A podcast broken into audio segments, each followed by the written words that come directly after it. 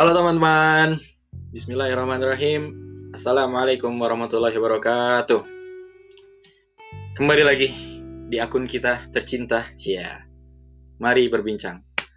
Jadi di kesempatan yang berbahagia ini, sih berbahagia ya, karena aku lagi berbahagia sekarang. Kita akan ada satu topik yang kayaknya seru buat dibahas dan sering terjadi di kehidupan sehari-hari kita. Tapi sebelum itu, aku mau nanya dulu nih, kabar kalian gimana? Baik-baik aja kan? Pasti baik-baik aja. Mudah-mudahan baik-baik aja. Sehat selalu dan selalu dalam lindungan Allah Subhanahu wa taala. Amin amin ya rabbal alamin.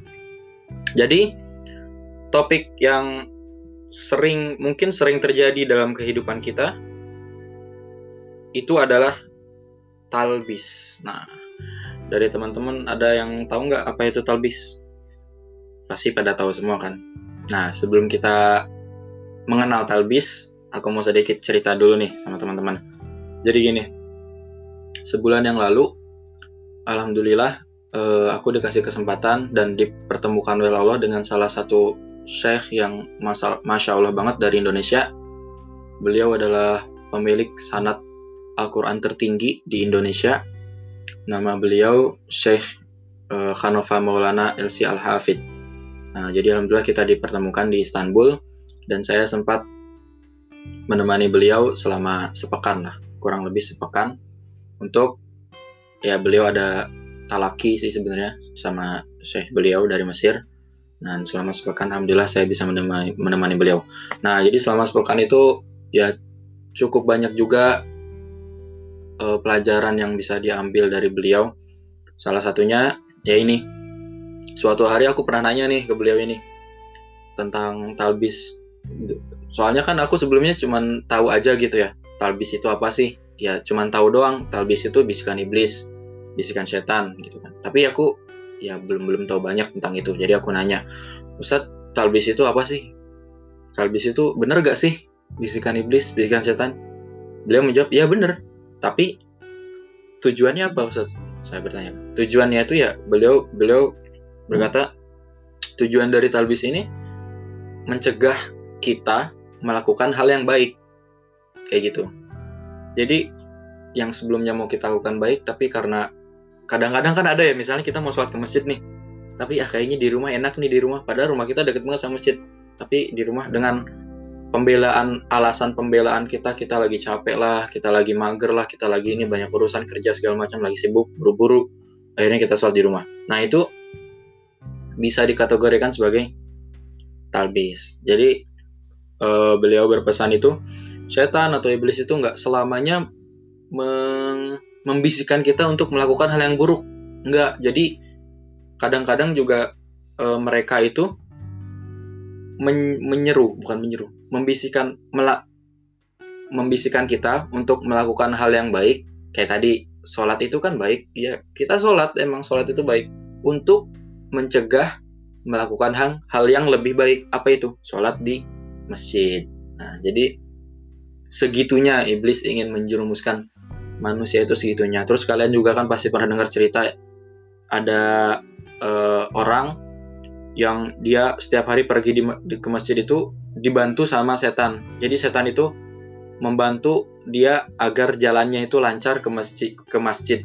Kenapa? Karena uh, su suatu hari dia jatuh terus jatuh terus, maksudnya diganggu kan untuk nggak ke masjid, tapi dia selalu balik lagi ke rumahnya dan pergi lagi ke masjid. Jatuh bajunya kotor, balik ke rumah kembali lagi ke masjid. Jadi itu malah menambah langkah dia gitu loh.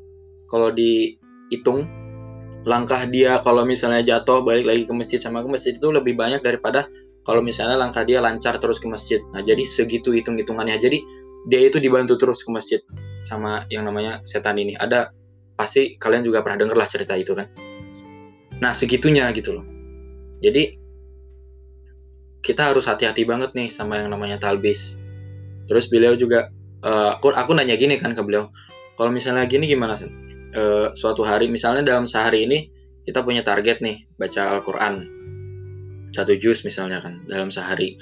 Tapi uh, misalnya dalam satu hari itu kita benar-benar uh, di luar rumah terus karena beberapa urusan ya bahasa ininya sibuk lah sibuk nggak di rumah sehingga ya kita pergi pergi subuh pulang malam pergi kayak gitu lah kan saking sibuknya kita.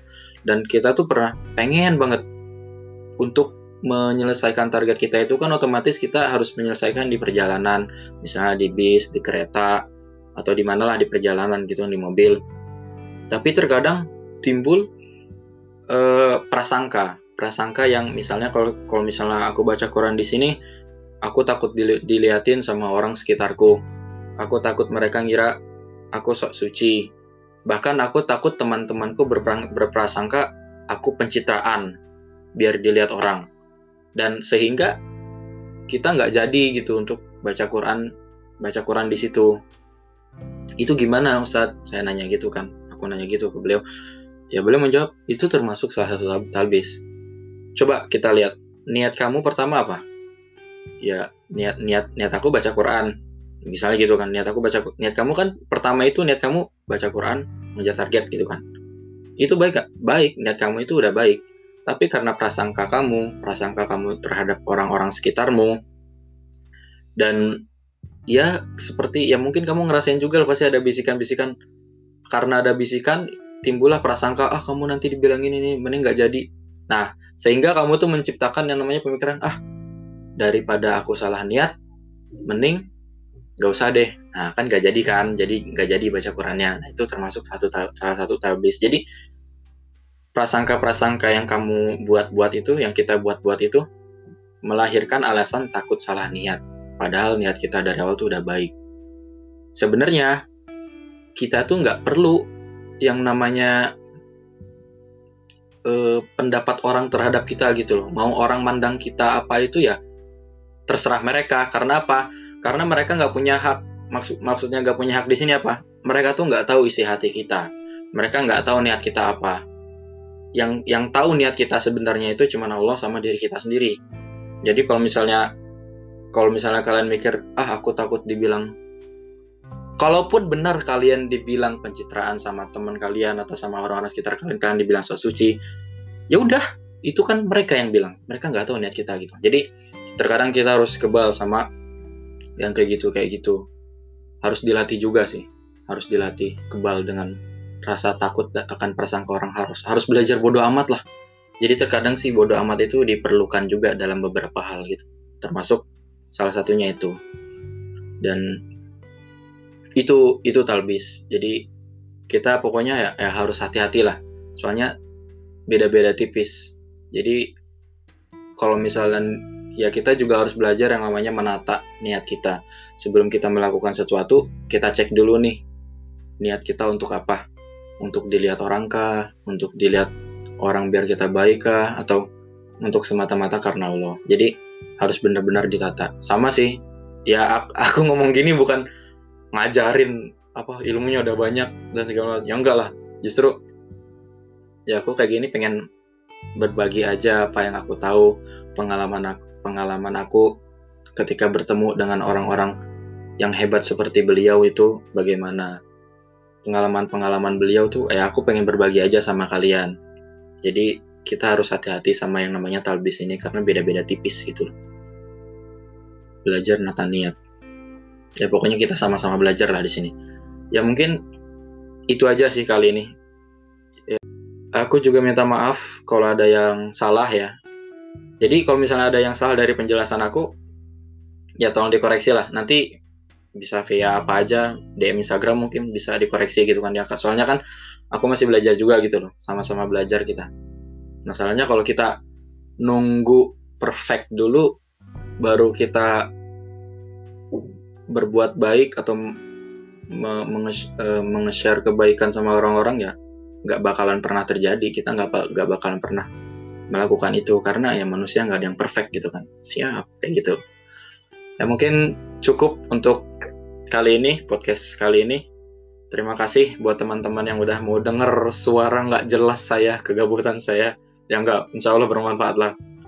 Anak kayak gini juga, oh kan jadi curhat. Udah, terima kasih teman-teman. Assalamualaikum warahmatullahi wabarakatuh. Dadah.